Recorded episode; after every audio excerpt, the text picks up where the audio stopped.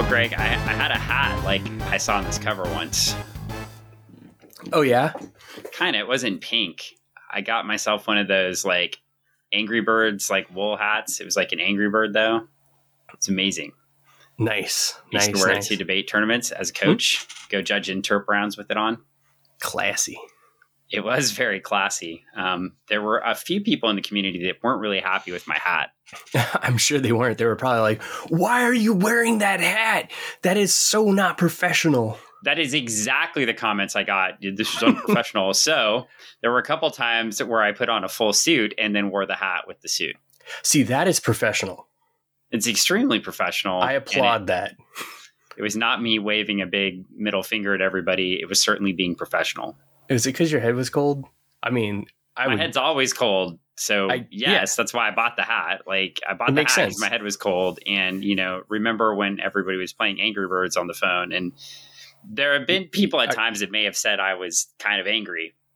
Are you saying that people aren't playing Angry Birds anymore? Because I am still playing Angry Birds. Okay, well, when you Uh, don't um, update your phone for 15 years, yeah, I mean, that you tend to play Angry Birds. I mean, I just bought a new phone, so I I honestly have- thought I was going to have to buy a new phone yesterday because when you were trying to call me, my phone was freaking out. And I was like, I don't understand why it's not answering, why nothing is working. Nothing is working on my phone. I couldn't go to email. I couldn't go to voicemail. I couldn't go to text. I couldn't go to anything. Nothing was working, nothing at all. And it didn't work for five hours. And see, here's the difference between you and I. If my phone battery can't last six hours, I buy a new phone. It wasn't the battery. It was like the the the whole entire everything like was messed up. So sure, like, you had to- waited to that point. Like I would have been like, at battery won't last longer than six to seven hours. I'm like done. New I- phone. I I went through and I like I I nuked the phone, came back. It's working fine. Did you melt the phone? No, Or did you like I like I, I like I, I well I threw in the microwave. Of course, that's what the the YouTube video said. Throw in the microwave; it'll fix it. Throw it in a bag of No, I- rice. No, I didn't. I uh, I I I went through and I like deleted a bunch of stuff for like another I don't know an hour or two, just deleting things until Well, it worked. Well, it is it is really cool today because while you were doing all that, I read a Power Pack comic book from the 80s last night, but I was a little confused. Oh yeah, Yeah, well, Sweet. there was these kids and they sort of looked like Power Pack and they were like fighting for America. oh cool. There was only two of them oh yeah, and then like this weird guy was investigating them. He, he sort of looked like a cross between like Geraldo Rivera and and Commissioner Gordon. nice. Yeah. I like it. What was or it called? maybe maybe just the Twitch character from Spawn because I guess that was like a hybrid of like Commissioner Gordon and other things. and Ger- Geraldo Rivera. Kind of, yeah. okay. He seems like it. I don't know. I don't know that that that that the that the Todd father has has confirmed that, but The Todd Father. yeah, I, I don't mess with the Todd father. No, you don't mess with the Todd Father. He owes me four dollars. He does. He, Yes, dude. Yeah, uh, well, like we we put money on stuff down at the Spider's Web, and I never got my things. They closed.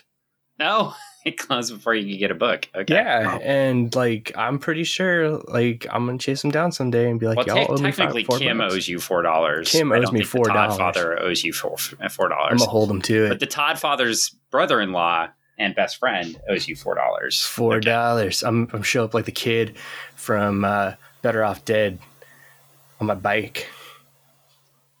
Well, well, the good news is you could impersonate something, but not that. I figured you were impersonating Stan Lee. Oh yeah, I could maybe. I mean, I had to grow a mustache again, which that does not go over too well in my house. So Yeah, it's a terrible idea. I it's agree. a bad look on Greg. I'm going to have to agree with your wife on this one. Uh, it, it it it it it takes it takes a while. Well, the good news is I read a comic book Yeah, last night. that's Yeah, amazing. You read a comic book. I'm I read I'm impressed. I read a comic book from 2020. Whoa, a new comic book, not an old Yeah. comic book. Correct. I act- actually read a few new comic books as of late. Um, I was just reading. Well, I was reading uh, Dan Jurgens, which is kind of like reading an old comic book. Uh-huh. Uh, but plotted and wrote with a, a few other folks uh, this these large, I you know, hundred page books for DC. A couple of them. Mm-hmm. Uh, and, you know, I heard people saying they don't like them, but I absolutely love them. They they they fit in that timeline where the the the heroes never age. Ah. And it's it's kind of like time's frozen, and they were having this big adventure where against one of the lords of chaos and order and everything who could hold time, and it was it was fun. It like it was like the Batman from the 30s and Kamandi and Superboy, like the Superboy, you know, the adventures of of Superman of when Super, he was a boy, yeah. Superboy, yeah, yeah, and and all these different and Booster Gold, old Booster Gold and young Ooh. Booster Gold, and yeah, it, it, was it was just to me it was just fun. Uh, That's cool. I heard people complaining that the the story wasn't tight enough for them, and I was like, well, you know, sometimes I just want to have fun. So I was reading yeah. that. I've, I've, been reading a few of the of the uh, DC uh, Future State books. They've been okay. Nice, uh, nice. Some of them have been okay. Some of them have been phenomenal. Uh, totally blanking. Uh, is it Mark Russell that the Pink Panther or the uh, Pink Panther? Absolute wrong character, Dan. Uh, we just read the books. Snagglepuss. Snagglepuss. Uh, yeah, the author of that is writing this uh, Imperious Superman Imperious Lex, where Lex has his own planet.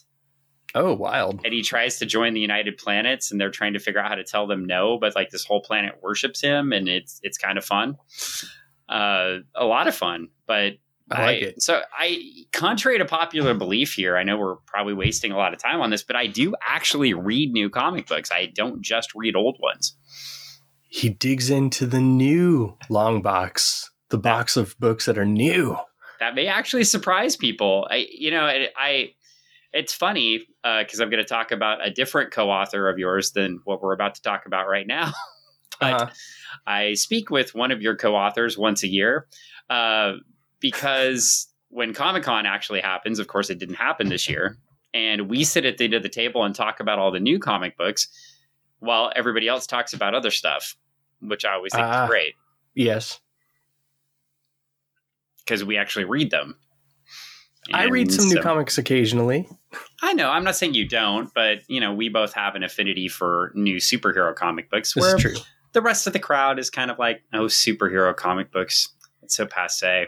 I want to read that read, bank robbing comic book yeah. or that that that other heist book. yeah, or have you? Yeah, exactly. Or, or that really cool like, drug music book. Yeah. Have you read that indie thing by that indie person who did an indie thing? Wait, which yeah, one? there's there's a there's a few. Yeah. so it was kind of fun, but anyway, uh, yeah. So I read, like I said, I read this book, and uh, it was written by you. What?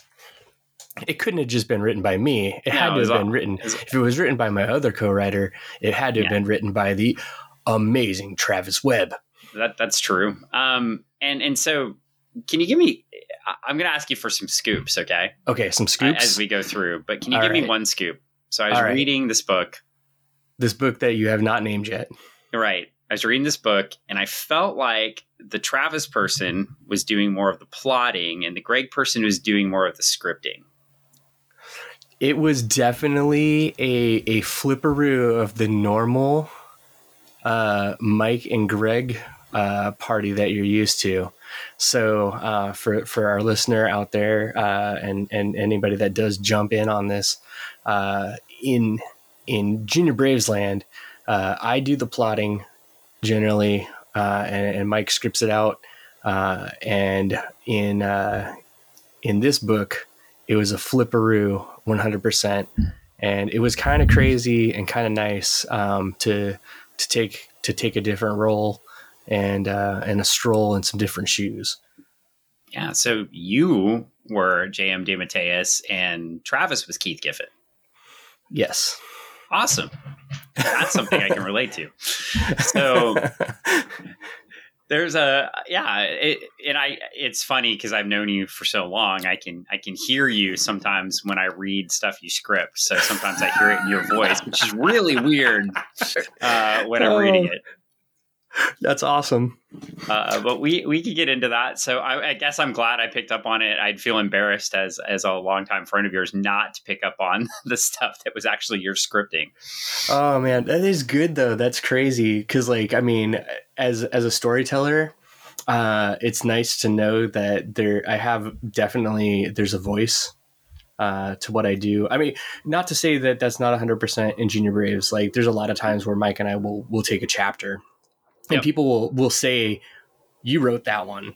And i'm like how, how could you tell? And they're like it, it, it, all flows but there's definitely a moment right where there's like a like a little bit of like a like when you flip a record and it's like oh hey that's a different track. Yep. you know? And but then it all goes back together in continuity right? But uh but yeah it's it's nice to hear somebody that that's known me for i mean like we've been friends forever and and you're like oh yeah no this is this is definitely a greg voice. I can so definitely hear it. Well we're here to talk about Starlite issue 2 oh yes Starlite issue 2 that's what you're reading.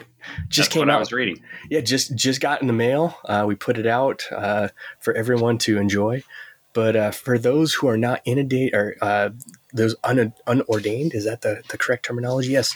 With uh, Starlite, I can tell you a little bit about the Starlite uh, comic book series that Travis Webb and I have been working on for, man, it's been a few years now.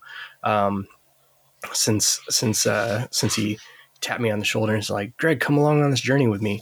Uh, so Starlite is essentially what happens when childhood superheroes are all grown up and uh, what what kind of what kind of things happen to them.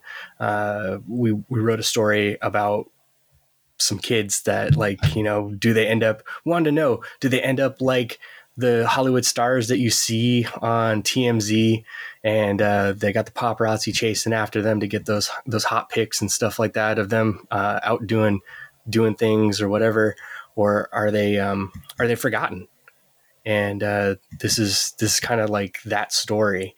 Uh, the the main story follows uh, Chris and Sarah Sheridan, uh, the formerly known as Mighty Boy and the Melter.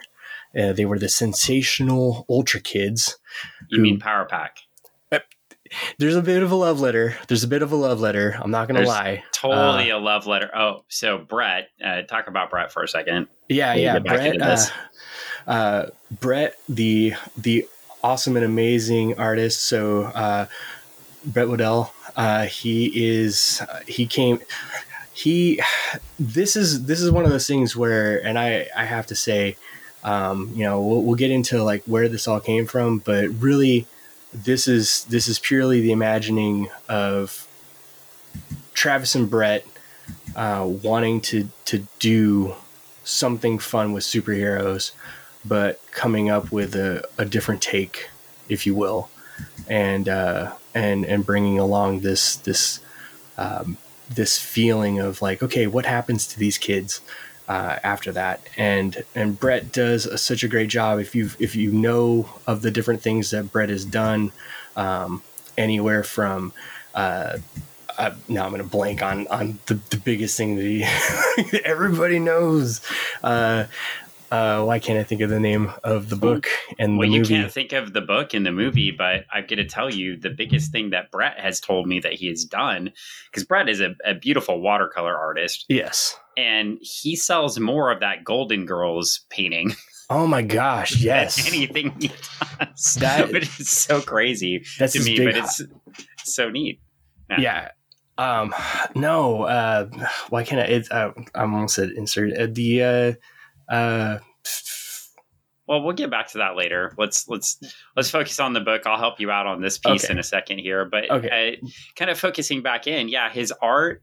Uh, I don't I'll have you give a synopsis of book one here in a second so we can get into book two.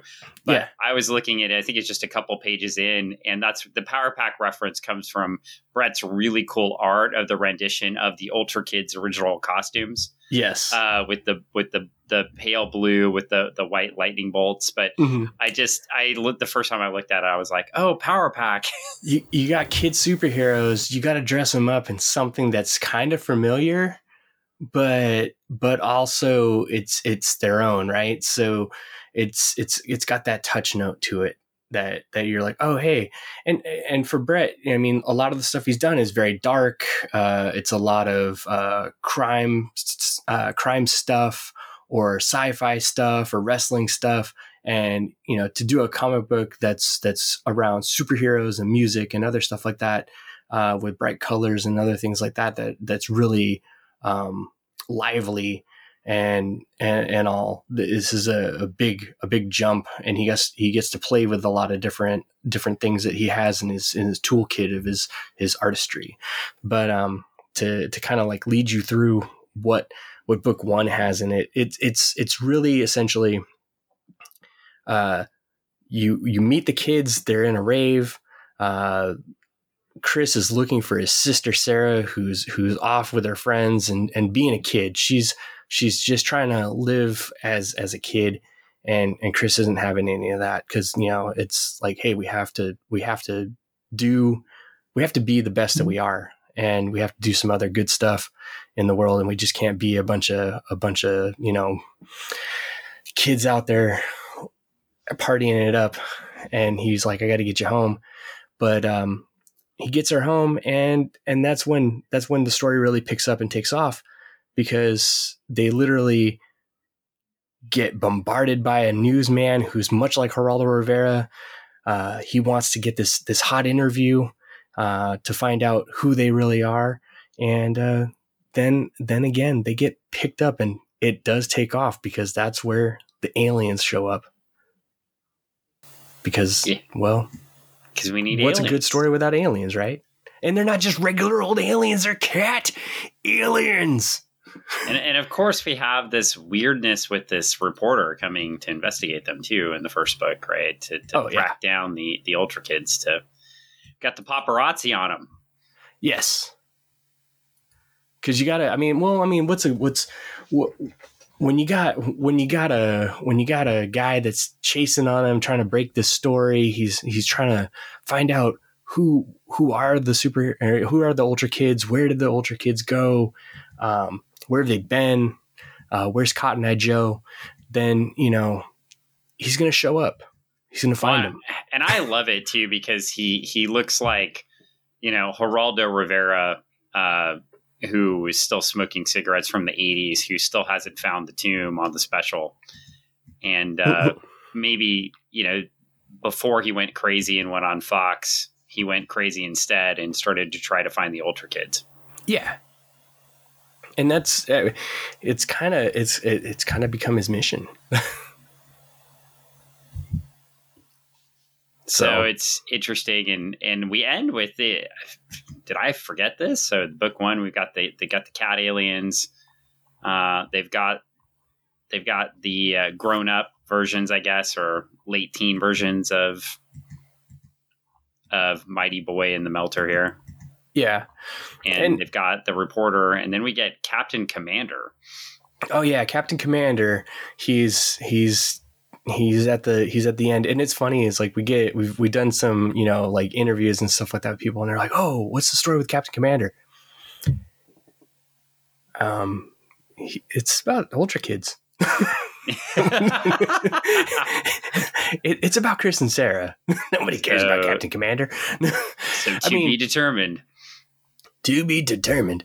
Uh, well, you know, I mean, he's he. If if if you read through the, if you can pick up on some of the different things in the in the story itself, and and he might uh, some of these things, uh, you know, as they as they have their discussions throughout the series and stuff like that. Uh, and it, and this isn't by any chance, you know, there's no by any means spoiling anything, but uh, they do talk about their their time as superheroes, right? So, um, not that you're going to get a whole lot of this guy, but you're going to get some brief look backs at at exactly what you saw, and you know some some more exposition as to how they got to and why they are the way they are. You yeah. know, one and, one of my yeah, hmm? go ahead. Sorry. No, you're going to say one of your favorite.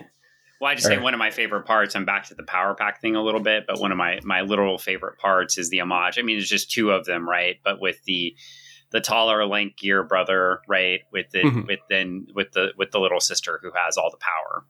Yeah, and the big brother still dealing with that later on in the book, and it's kind of like if I, am not saying your book is power pack because it's definitely not. Uh, but in that comparison, always wondering what that would have looked like when they grew up, right? Of because the, the, the big brother always had this sort of complex in Power Pack, right? I shouldn't mm-hmm. say always, but later on had that sort of complex about not being the most powerful because he wanted to be the big brother, right, and take care right. of everything. And so now it's I see a little bit of that in this book. Yeah, yeah. It's definitely it, it, like I said, it has some homage to um, to that, and and we make no bones about it. Uh, people people make the they they point that out, and and we we definitely know that that's where that's where a lot of our our heart is right in in creating this uh, we wanted to we wanted to tell a story that that that felt familiar enough for somebody that was reading this but also had a, a different layer. And and yes there is uh, for for anyone listening there is some there's some drug use uh, as as Sarah is taking drugs uh, and definitely that is part of not not always for people in rave culture, but definitely is part of rave culture and part of what she is substituting the um, the superhero or not being a superhero anymore. So, so here's something I did want to check in with you before we get to issue two. Yeah. Did you know?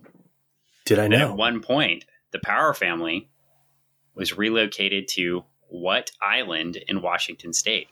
Bainbridge Island? That is correct.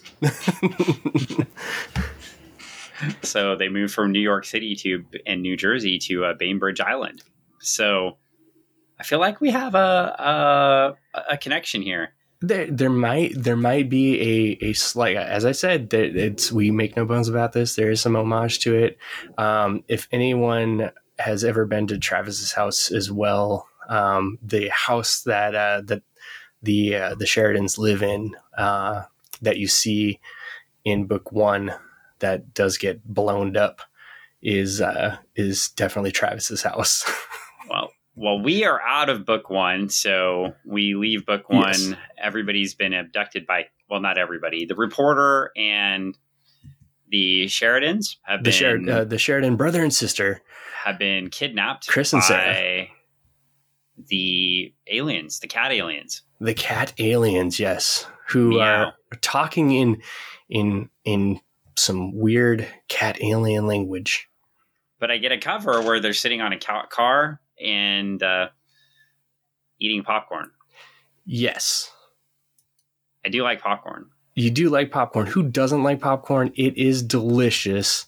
Everyone loves popcorn. That is that is cover A. Uh, that is the Brett cover, and uh, you'll see that on Starlite issue two. Um, so issue one was titled aptly titled. Uh, I'm sorry, I bounced out of it. Issue one is uh, titled. Have fun titles for these books. Is uh, Starbright. Starbright, yep. And then you have Twinkle Twinkle Little Star as number two. Uh, so you have the the eating popcorn on a car in Twinkle Twinkle Little Star for issue uh, cover two, the uh, or issue two cover A. A, yep.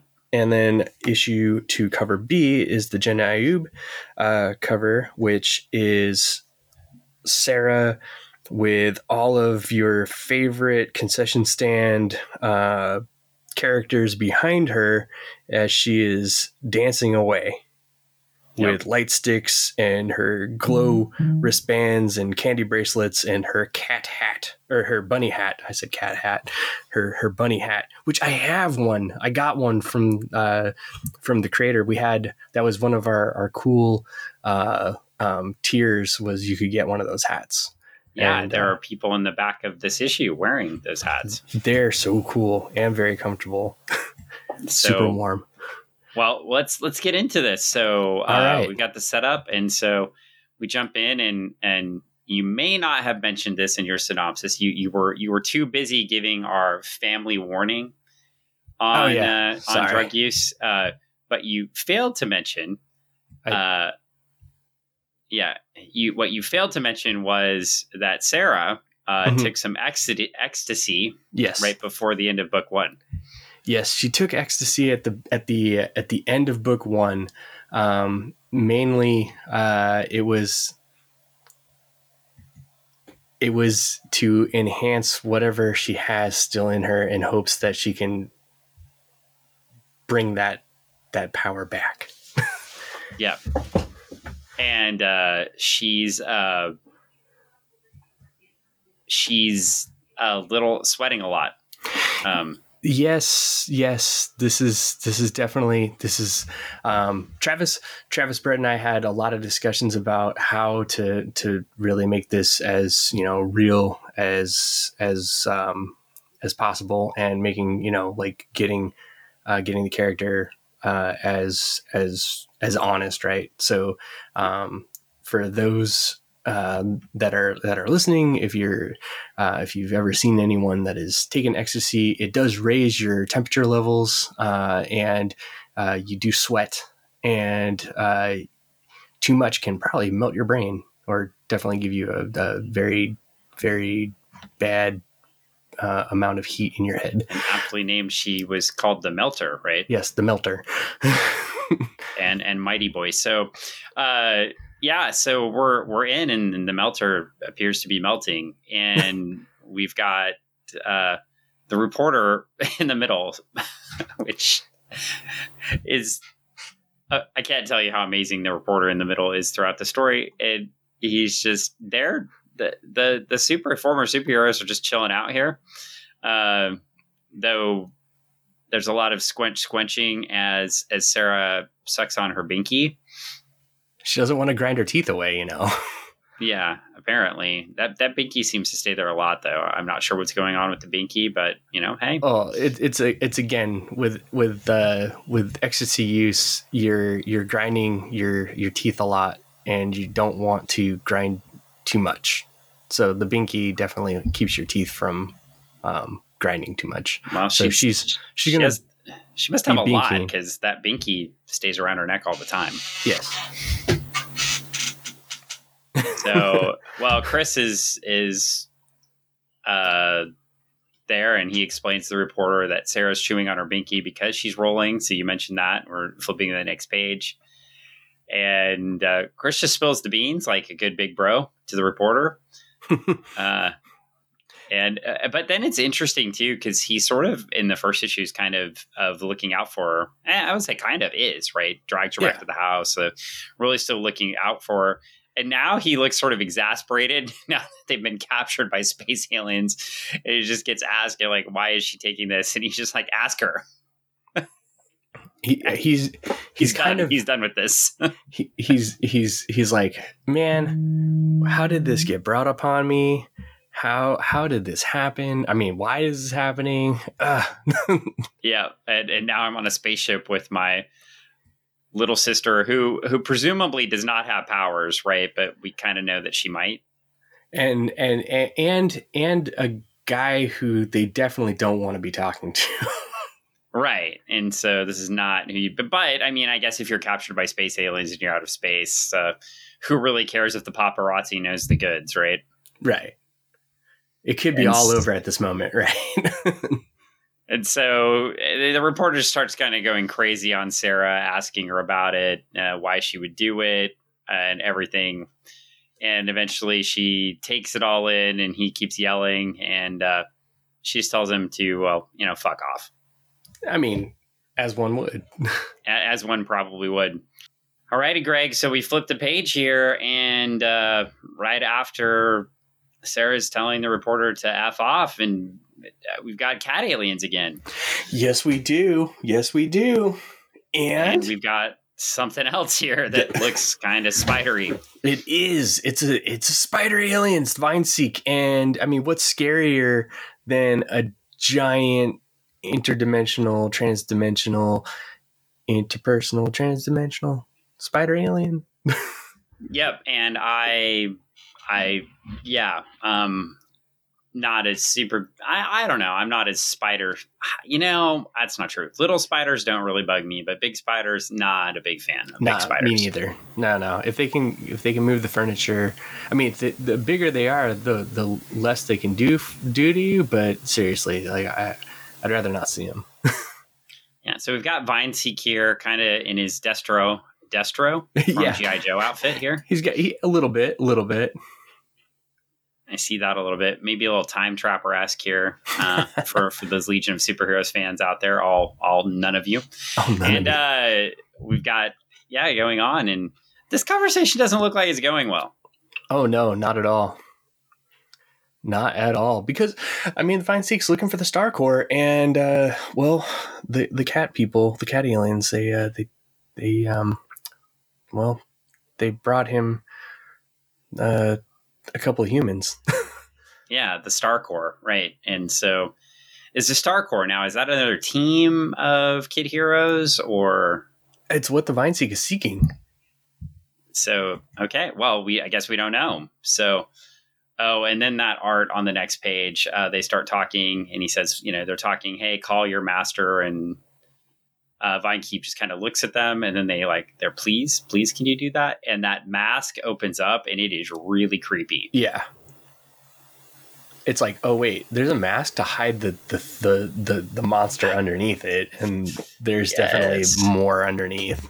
You don't and want there's that. the eyes we were getting in the background on Brett's cover. Yeah. So okay, I see it now. So I don't know about the popcorn in the car, but we are definitely here and this is a little nuts. Okay, so they I like the the cat aliens though, man. They're they're persistent, right? Like, hey, uh, we we've got some extra cargo. Uh, it's going to cost you to dispose of that. Um, and Vine keeps just kind of like, yeah, I'm sure we'll take care of that. Um, just shut up and uh, give me the Star Core. I have to say too, like with all this, um, David was super. He came in clutch in the the editing of a lot of stuff in here because we had um, so much dialogue going on, and it was muddying up a lot of what Brett had drawn. And David, the editor, uh, was was David Mair. David Mair, the editor. the editor. Yes, I don't think we've introduced David. No, we have not yet.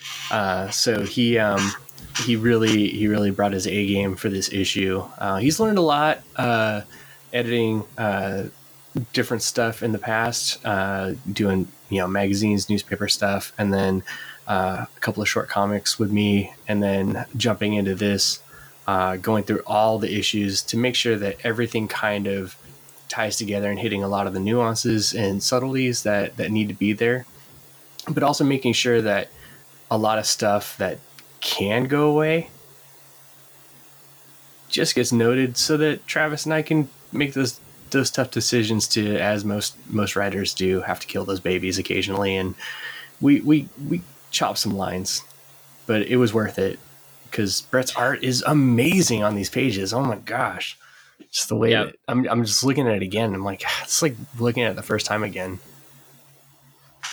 Yeah so we're bouncing back in. And by the way, for all one listeners, our one listener, David Mair, if you want an editor, reach out to this guy.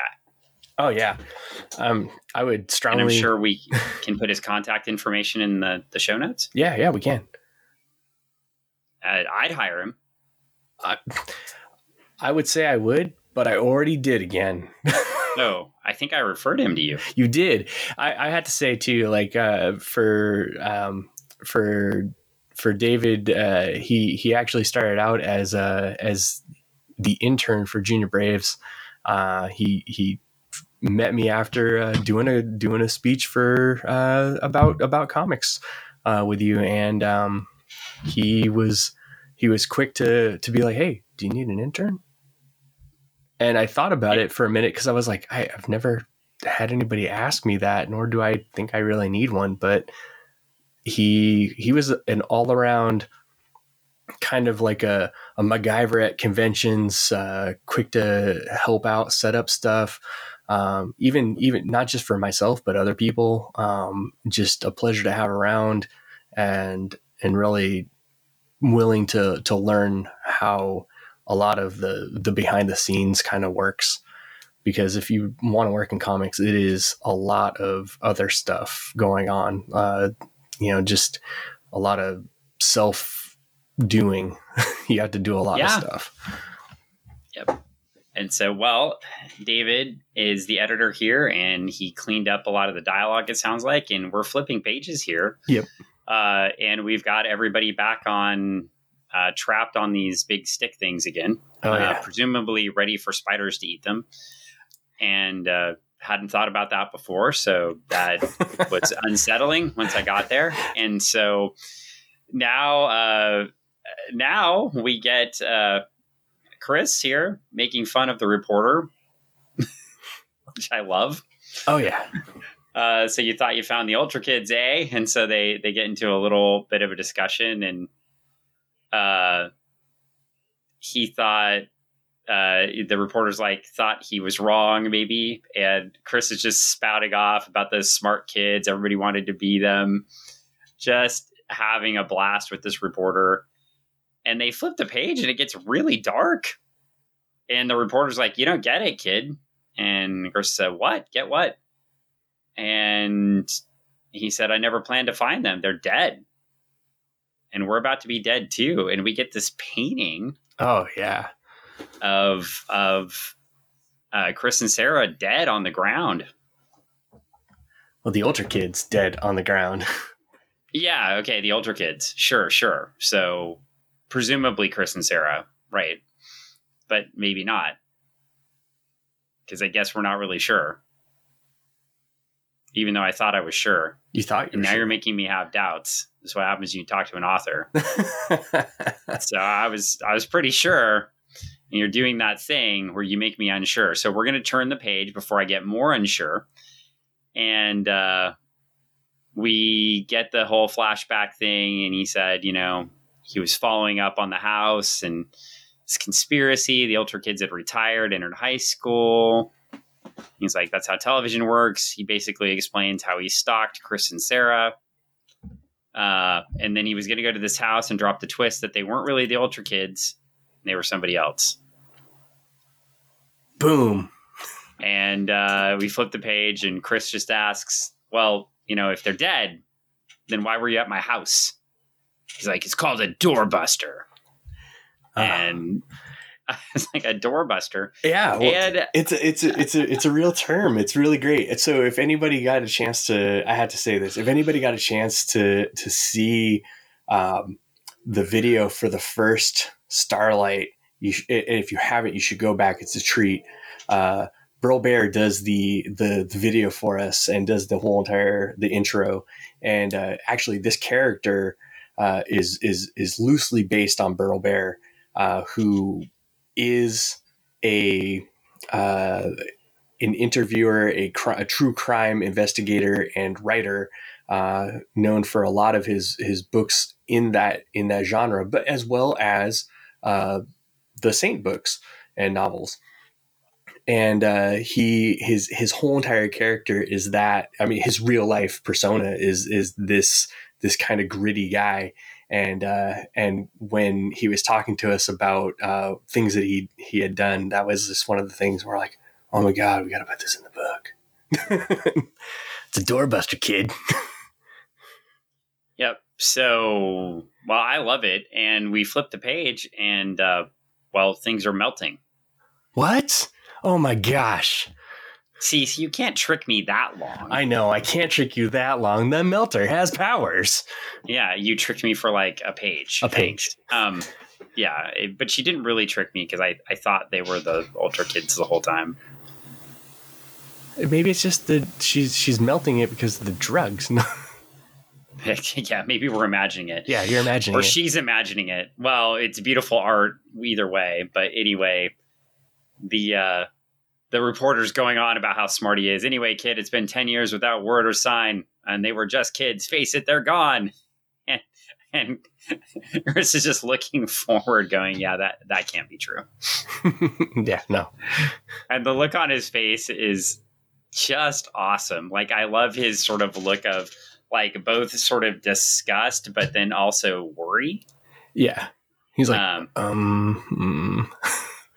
yeah and so it's a it's a yeah it is very interesting uh that facial expression well so we get to the next page and it's a nice little flashback yeah and yeah we get this flashback and uh, kind of it's it's it was hard for me to tell if it was a flashback or it was what the reporter thought the world was like I, I, it's it's it's a it's a it's a little bit of a snapshot of of the world, flashback, a little bit of those those bits. Yeah, and then we get this sort of piece where you know the kids are being attacked, and I think this is Chris talking, right? Um, you get a little bit. It, it's a lot of it yeah. is uh, let's say uh, uh, the you're getting a lot of it from uh, our reporter. Okay. Yeah. So okay. So it's the reporter talking. Okay. Yeah. And he's telling, reciting the story of Chris and Sarah as kids. Here they are fighting all these super villains and super terrorists, etc. And and here we go. And then there's really awkward scene where you start to wonder if if Sarah sort of withdrew and you kind of see how she dresses now. I don't say awkward, but it felt awkward to me um, because they're being attacked, and it looks like Chris is using some sort of force field here. At least he's holding his hand up. Yeah.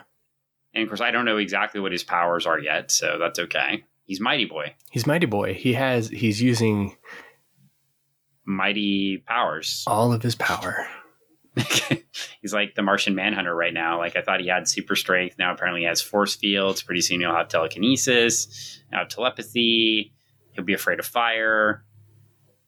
Did I get it all? Pretty much. Okay. So I'm sure I'll find out nothing else throughout the story. You will find out nothing through the rest of the okay. story. That's good to know. Um, but the the narrator uh, saying uh, children aren't ready for this kind of reality, even with superpowers. All evidence of reality itself points to one truth a team of kid superheroes is bound to end tragically. And we look like uh, Sarah is, well, melting down, for lack of a better term. For lack of better terms, yes. Roger has nailed it with his his description as to what is happening or what will happen to kid superheroes. And so now we get to the page and they're back there on the pyres and it's a great flashback scene because you know he uh, the reporter asks well where's jim and your mother? And sarah just says not here but she's now looking at her hands because now when she melted down in the past all of a sudden it seems like in this very stressful situation her powers are back and she's gonna escape that is a correct assumption. and uh, the reporter's forlorn, and he just said, "I don't want to die here with you." And he's looking at Sarah for a second, but then looks down, and it's like he's not realizing that she has figured out how to escape yet.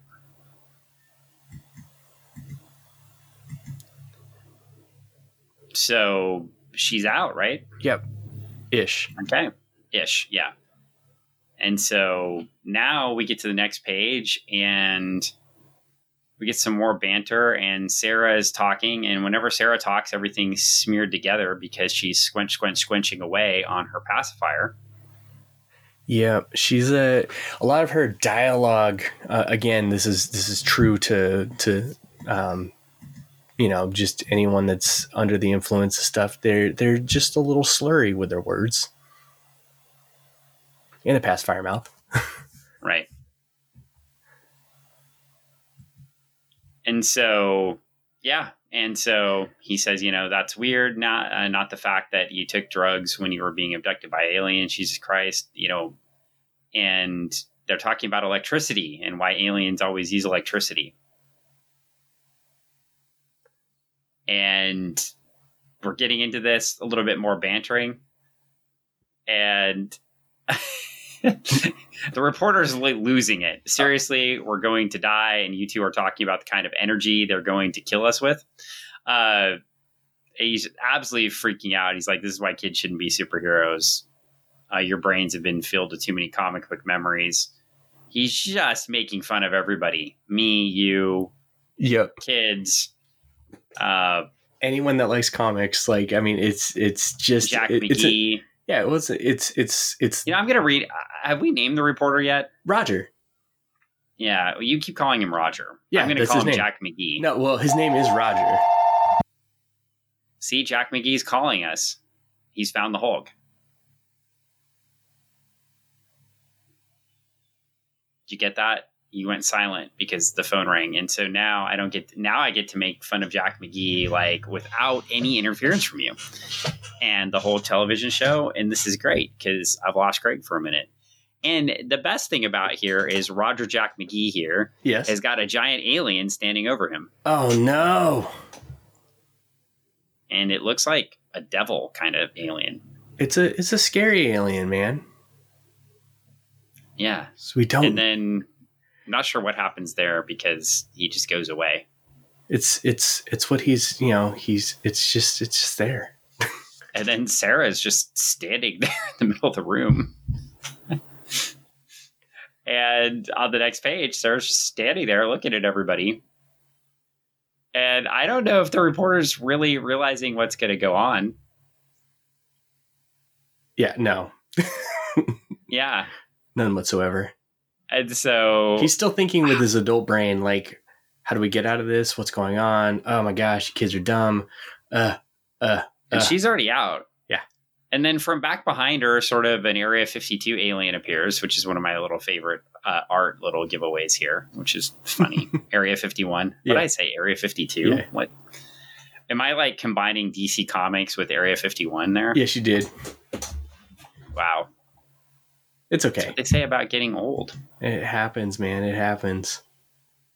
Yep. So, yeah, well, she he's going off. You're thinking about why they use electricity instead of fucking magic.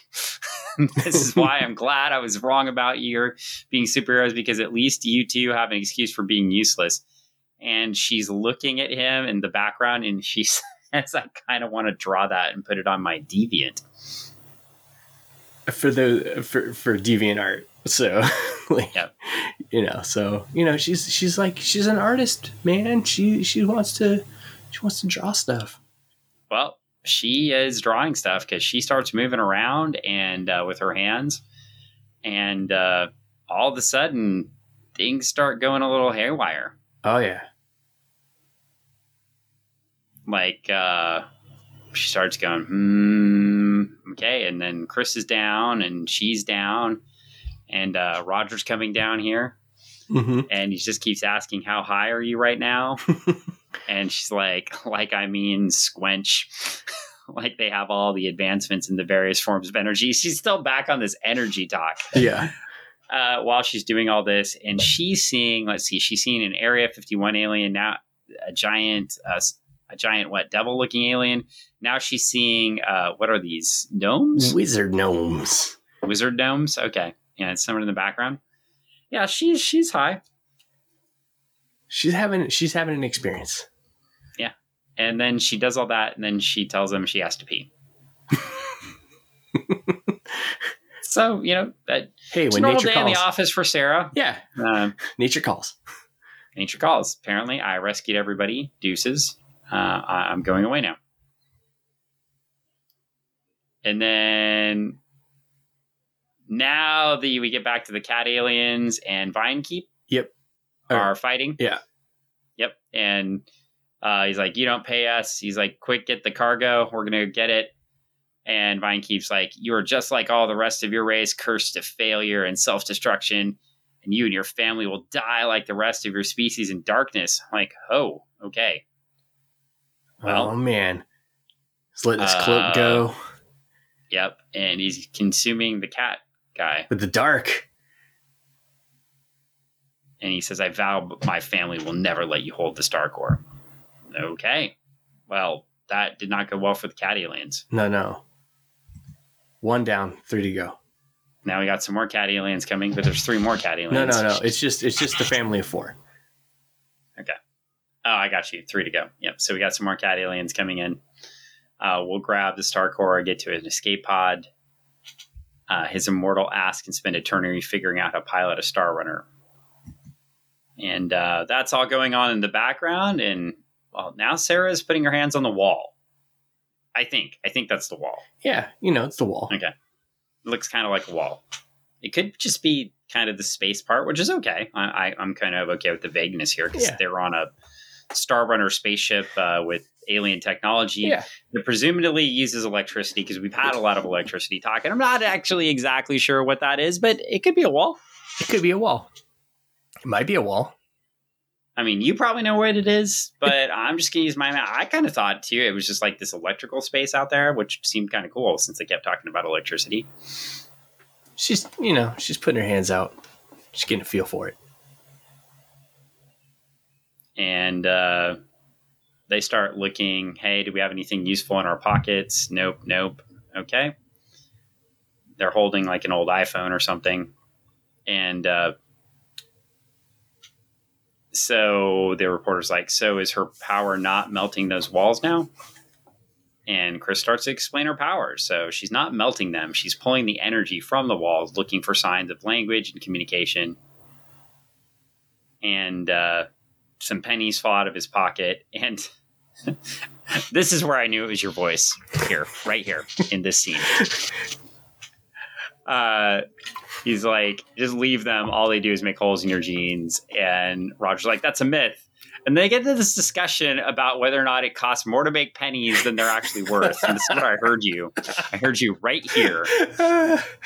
And uh, I could just think of conversations happening in the old debate room. And then I'm at Lower Columbia College. Y'all want to ever go there?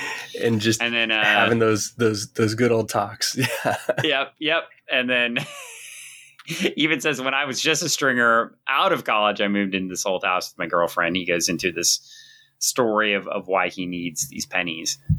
And he was using them, you know, to uh, which is a phenomenal idea. We do not recommend that you do this. It's uh, dangerous. old screw and fuses, and he was putting pennies in there instead of fuses, which is a terrible idea.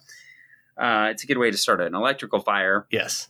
Uh, and just proving that Roger's an idiot. Uh, so yeah, which we already knew. And I do like how young Roger, uh, his it's like his facial hair just moved from shaggy to to to mustache, right? Yeah. So he went from yeah, shaggy dude to to mustache. So okay, cool. And uh, so anyway, Chris just says, "Hey, nobody uses those fuses anymore," and he's like, "That doesn't change my point. Pennies are important." This whole time they're having this discussion, Sarah is like melting the ship, moving electricity around, and they're just chatting about pennies while Sarah is, is saving humanity. And Chris is so uh, calm about this because I, it's like he's seen this before. Are you saying that this conversation doesn't make sense? I think it makes absolute sense from Chris's perspective because Chris is just like watching his sister do her thing and he knows that's going to happen, right? But, you know, from Roger's perspective, Roger is done, right? Like, Roger is so overwhelmed by the situation, he's grabbing pennies off the ground of a spaceship.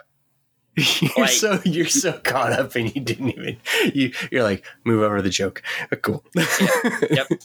Yep. You just like this his sister is melting the wall. I got it. no, I get it. you want to enlighten me here? No. Okay. I'm the reader. I sir. know you're the reader. It makes a lot of sense. Penny. well, we'll just keep going. Okay. So our uh he's like, our parents don't know we have superpowers she says it right there. I was like, oh, or that they still have them, I presume. But I don't really know that for sure. But I'm just going to go with that they still have them. And uh, then uh, Chris relaxed, feels an explosion. He's like, was that you? And she's like, nope. okay. Nope. And, uh, and uh, he says, hey, Roger, maybe your pennies can turn the lights back on. Hey. Which, well, that's was one of my favorite lines in the book. so we move on to the last page, and uh, Roger's looking at his family. I think. Yeah. And uh, he's asked, "What's she doing now?" And and Chris is like, "Sarah, what are you doing now?" it's like, I could have asked that myself. And he's like, "Yep, I've told you earlier, like five or six times. This is not what it says here, but I'm like, I've told you five or six times in the story. Why don't you just ask her?" And now he's saying, "Yep, you you could have just asked her." and now she's trying to hack the ship um, with her electrical powers and pulling the energy out of things here. And uh, Roger's like, "How's it going?" And uh, can you do that? And she's like, "Nope, nope, we're fucked." End of story. End of story. And she doesn't have her binky in her mouth. Nope. So now, now times are serious. Oh yeah, she's getting serious now. I think maybe she came down from her her little ecstasy high too. She's using her powers, man. And then we get a page of all sorts of people in bunny hats. Yep. All of our including one guy down the corner looks really familiar. He does. I feel like I've seen him before. I think so. Okay. But I'm not quite sure. I feel like I've seen some of these folks before too, but I feel like I've definitely seen that guy before. Uh, and then get some paintings. Yeah, so a lot of these uh, were were the uh, the folks who who went for the commissions and stuff like that from Brett. Nice. And man, these are great. Because Brett is really great. Yeah. And that's the end. So I am anxiously listening, waiting for issue three, uh, where we get to find out what happens on the spaceship, and maybe we'll get to even find out if Chris has any powers.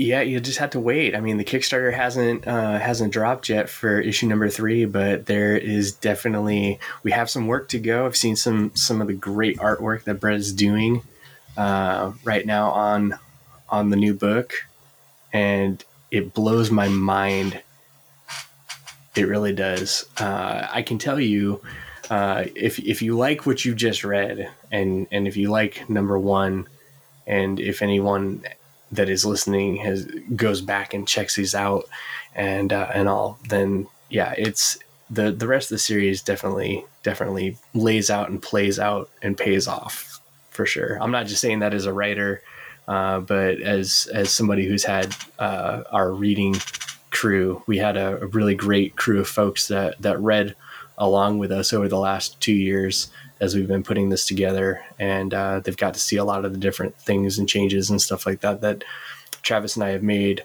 on uh, on David's request, and even on Brett's as well. As as this is a team, and uh, we work together on making sure that this is a, a good a good story and cohesive and works uh, it makes sense, right? So it makes sense to to listen to your artist and what they what they want to see and what they want to uh, put out there, and make sure that uh, that also when your editor is making making choice decisions as well.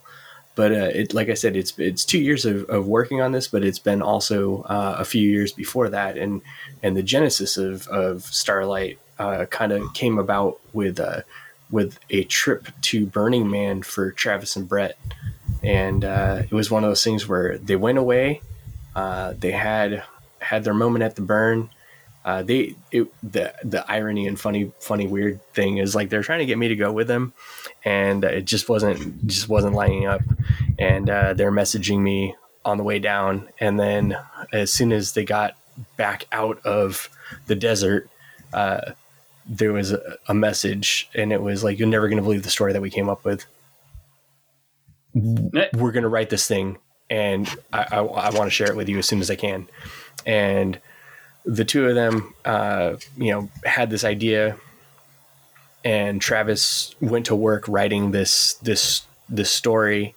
And, and I've said this in other podcasts before, uh, but he calls me up and he's like, meet me for coffee, read what I have. And I sat there and read, uh, he hands me a stack of papers. It was just giant. It was it was like um, meeting up with somebody and, and, getting their their giant like their work you know? And and i just sat down at the at, the uh, the coffee shop uh, on capitol on capitol hill that we were meeting and uh, and just started reading. And at, at one point i was just like i looked at him and i i literally like there was a moment in the story where it just it hit me and i i was like I, this this right here, what you've written, it, it hit apart, and I, I like I literally was like I was in tears. I didn't realize that I was crying, and Travis is like, "It must be good because you're crying, or it's really bad. Tell me it's good." and I was like, "No, no, dude, you you you you know like there's like this is this is like everything that I wanted to read about." of of child superheroes. And and he and he was like you know what what do you think? And i was like i think it's really good. And then like a month later he was like i'm still working on it. And then a month later he's like uh, brett told me to call you. I'm stuck. And he thinks that you should come and help me on this. And i was like are you serious and I was like, I don't know what I can do because I, if anybody knows Travis, Travis is the guy that fixes stuff for other people. Travis and and to have the guy that fixes things for other people call you to come in and fix something for him because he's stuck on it seems weird to me. Uh, because that's what Travis has done in his writing career is he's always been the guy that people go to to fix their problems.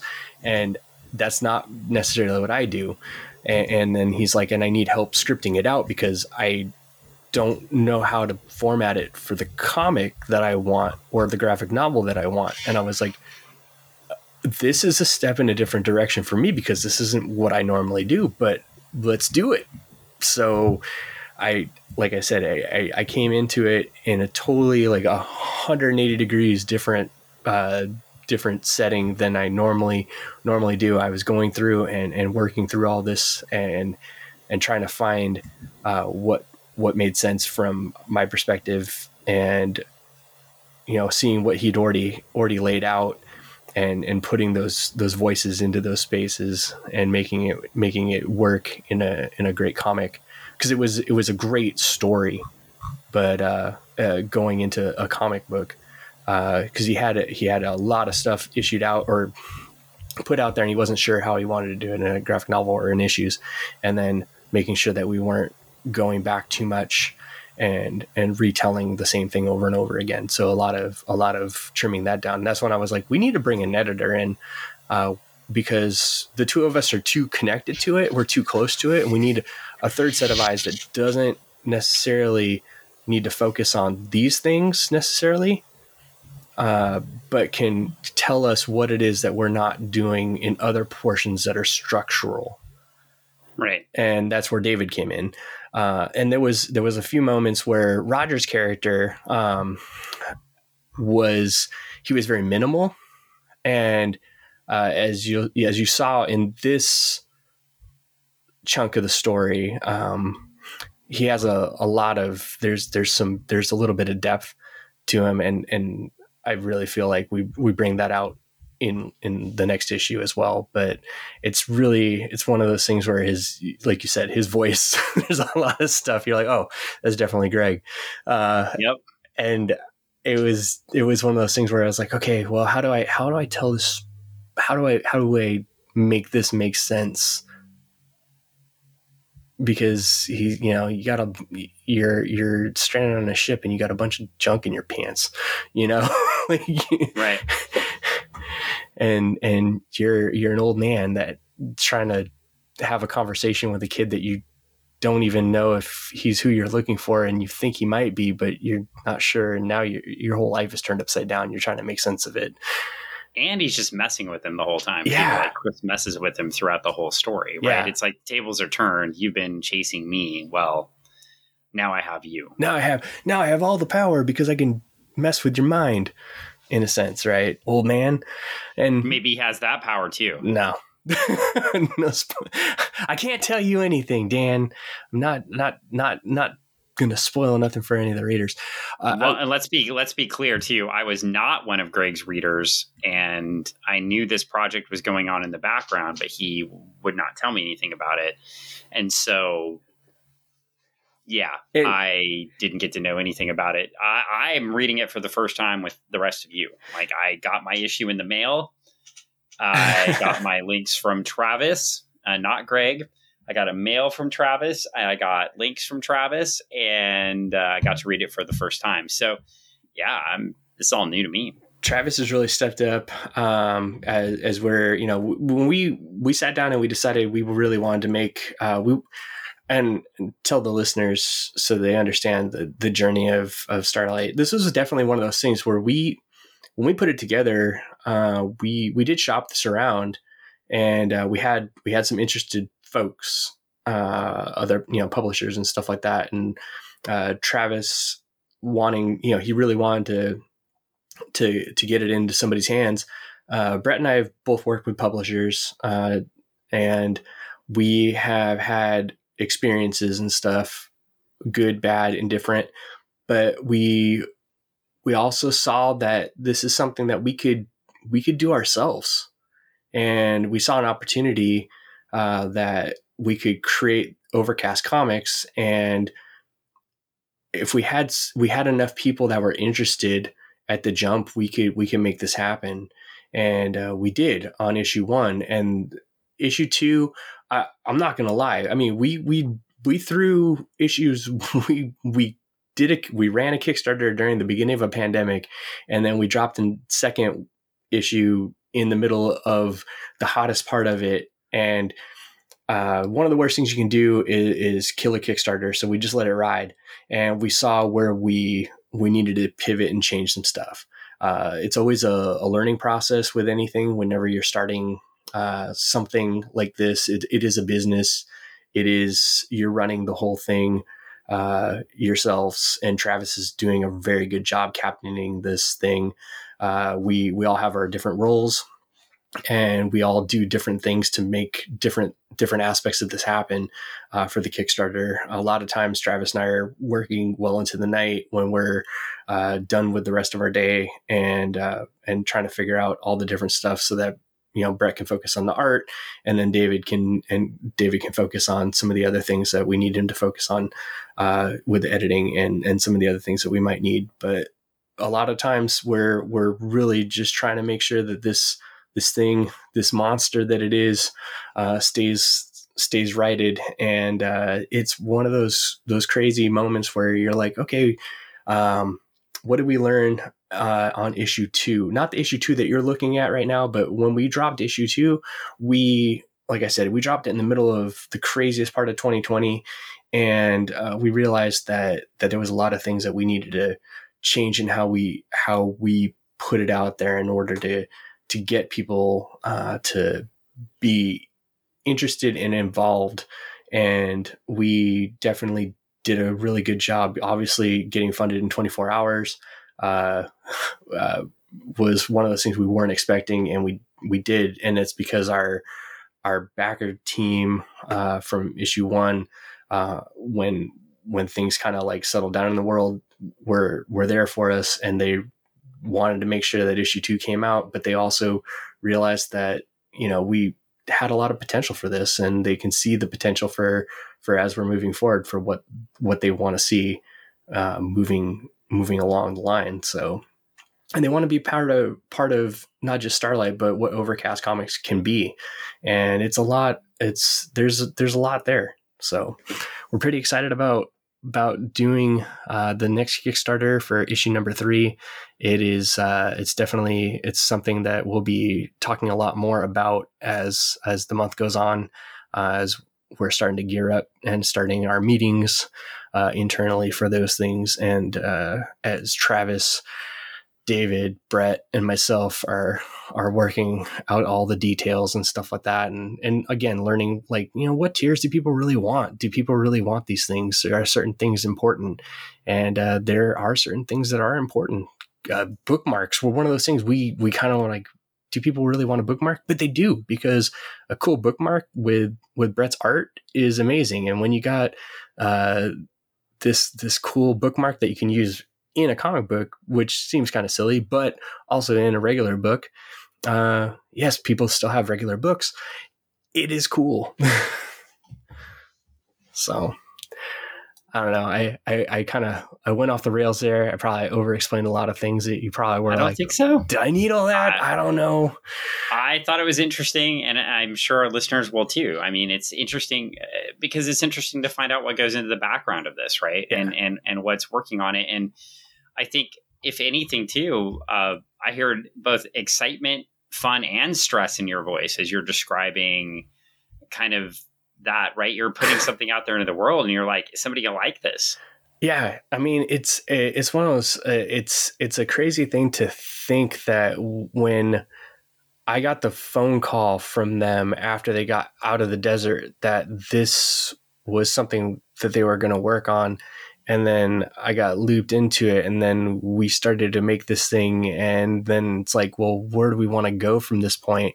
And we were going to co- conventions, and you know, we we're talking to different folks at their tables and you know like like publishers and stuff like that and they're like you know interested and it was kind of like oh hey cool somebody's interested in this idea but then as the reality of everything set in like i said it, it's one of those things where it's like but we also have the we've seen you know with brett working on uh you know uh one fall and his success in that and my own uh various kickstarters that i've done in the past and with you know the various projects that I've worked on, uh, it's it's a possibility. It's a reality. It's something that you didn't have in the past, but by today's standards, anybody that wants to go out and create something like this and make this something tangible, you can. Uh, we have the ability to do it. We have the technology to do it. And if you have the heart, why not just go ahead and try it? I mean, the worst thing that can happen is it doesn't work out once and you try it again.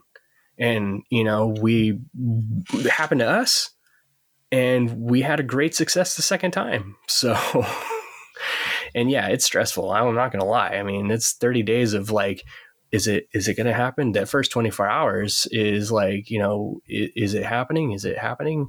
Um, and I think anybody that runs a Kickstarter or any type of project uh, that is community funded or crowd funded uh, worries and is concerned because you don't want to let the people that are that are jumping in at you know on the jump uh, down. You want because they they believe in the project, they believe in what you're putting out there, and you want to make sure that it comes to fruition, that it's something that they can actually say they're a part of. Yeah, and it's uh, it's it's neat too because I mean, for you all because I know how diligent you are too, right?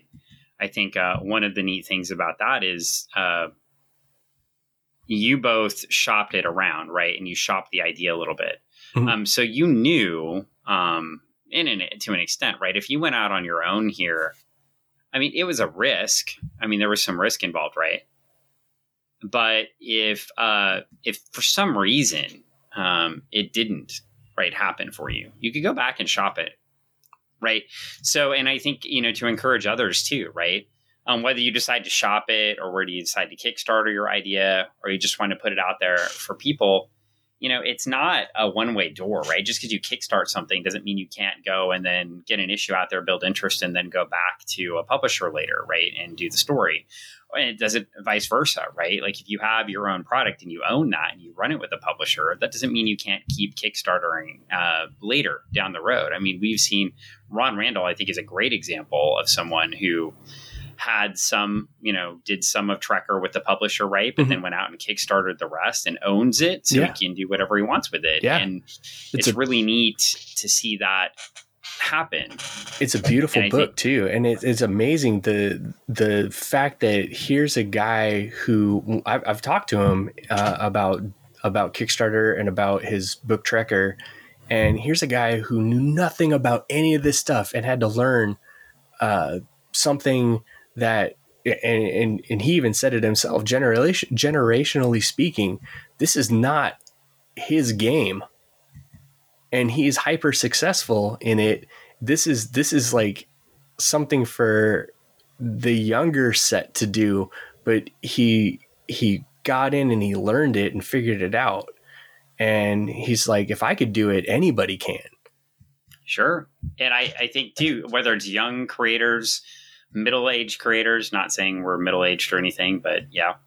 And then uh you know, or Ron. I'm not saying you're old, Ron, because totally respect you. Because to me, Ron's not old. No, right? but he's His a seasoned. Is, is he's a seasoned comics yeah. veteran. He's a he's a person who has created comics uh, for for many years, and then to pick up this new technology that, generally speaking, is is you know built for a younger crowd and and and to be able to run with it. And he's like, you know, I had to learn how to do a lot of stuff on the computer that I didn't feel comfortable with. You know, yeah, and I think too we've seen um, even uh, somebody like a Mike Grell yeah. uh, team up, uh, but just he got a help. Like he had a company help him out, but he owned Jon Sable, so he went back and collected all those and, and printed them out and, and did a Kickstarter.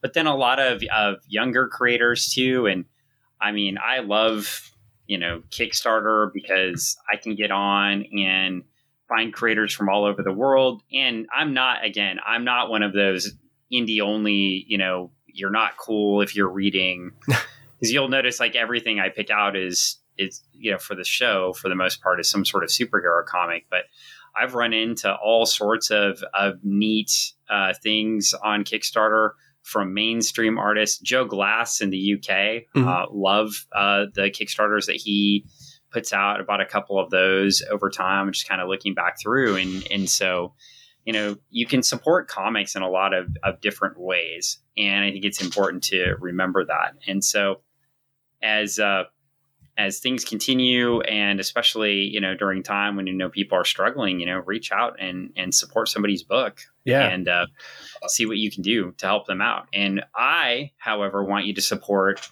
starlite because i want more issues. We, and so your support it. allows me to keep reading because uh, obviously i'm going to support it too because i have to buy mine because uh, uh full disclosure here I buy these. I bought this from Greg. Uh, I, I didn't get one for free. he had to buy it, but I had to buy the book. And, and, and the crazy thing is too is like when we when we first started this uh, with with issue one, uh, because the pandemic started and and conventions were just tanked. I mean, they are. They still are. Yep. It's it's not a thing that you can go out and go to a convention. Yes, there are some places that are opening up, but is it really at the at the level that you feel comfortable, or is it going to be at the capacity in which a creator can go out and actually make money at to sustain themselves? That's questionable. Both of those things. Uh, Brett, being an artist who this is his livelihood, this is how he makes his money. If he is making comics for someone else, he's making a paycheck, but he also sustains himself by going to conventions and making that money at conventions. If he's not making, if he's not going to conventions, he's not making that money.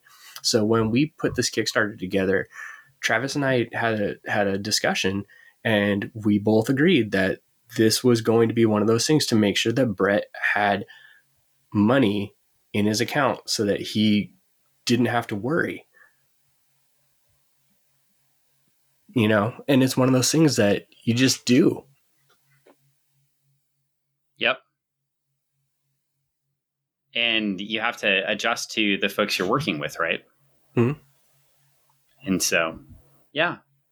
Well, Greg, I- I'm going to say this has been insightful.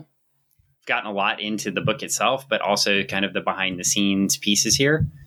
And I do want to wrap up this episode because I know we've been going on for a bit here, but yeah. I hope that our listener, our dedicated listener, John, thank you very much. Uh, we appreciate the Spoilerverse and your dedication to our podcast and your continued promotion of us as Cthulhu as Cthulhu calls. Thank you oh. for listening to this commercial for Starlite.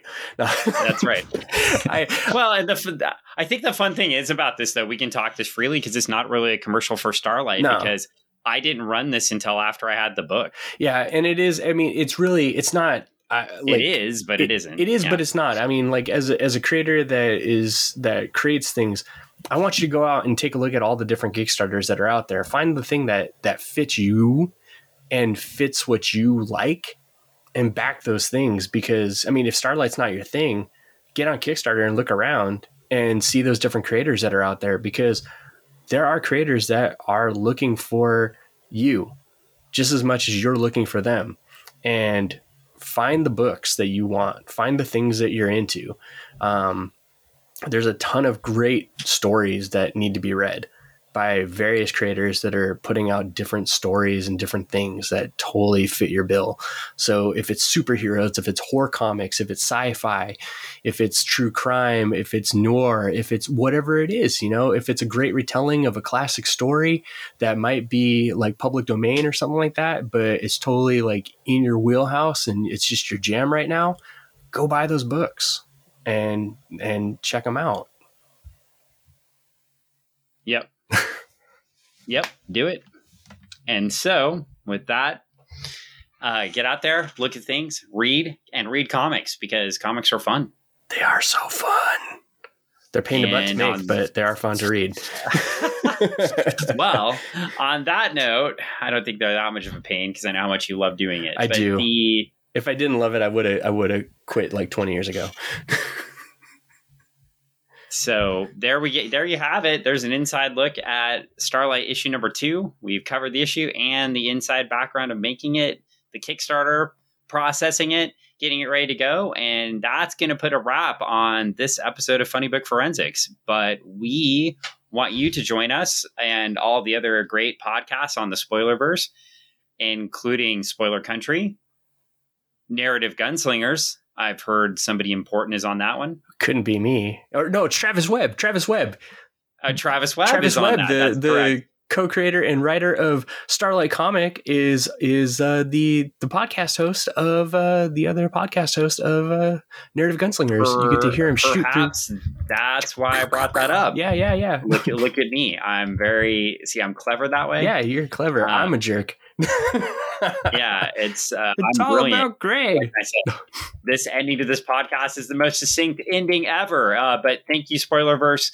Uh, we we'd like to thank John and, and Kenrick, and of course, you know, get out there. Uh, Casey just did an amazing. You did a couple amazing interviews as of late. Yeah. Uh, one was with Mark Waid, which was a really great interview. So if you're not listening to the other po- uh, podcasts on the Spoilerverse, you are missing out, especially in the realm of comics. I, am going to admit that maybe I don't get into as much of the uh, pop culture stuff on the Spoilerverse. I'm usually digging into the comics, but there's uh, comic book creators, but there's some pretty amazing stuff out there. So dig into that and uh, join us again next week and we'll be back at you with another fine story. Oh that was uh, it. uh, sorry. uh, oh, ending this a little bit more. Uh, danny fingeroth. oh i was gonna say if you wanted to check out horse stuff yeah. check out saul perez on on the the nerds from the crypt podcast where he talks to indie creators and and kickstarter group people. That that's true. He does do that. And so this as we keep wrapping up and talking about all the great things, is going to be an end to this episode of Funny Book Promotion Cast. Dun, dun, dun.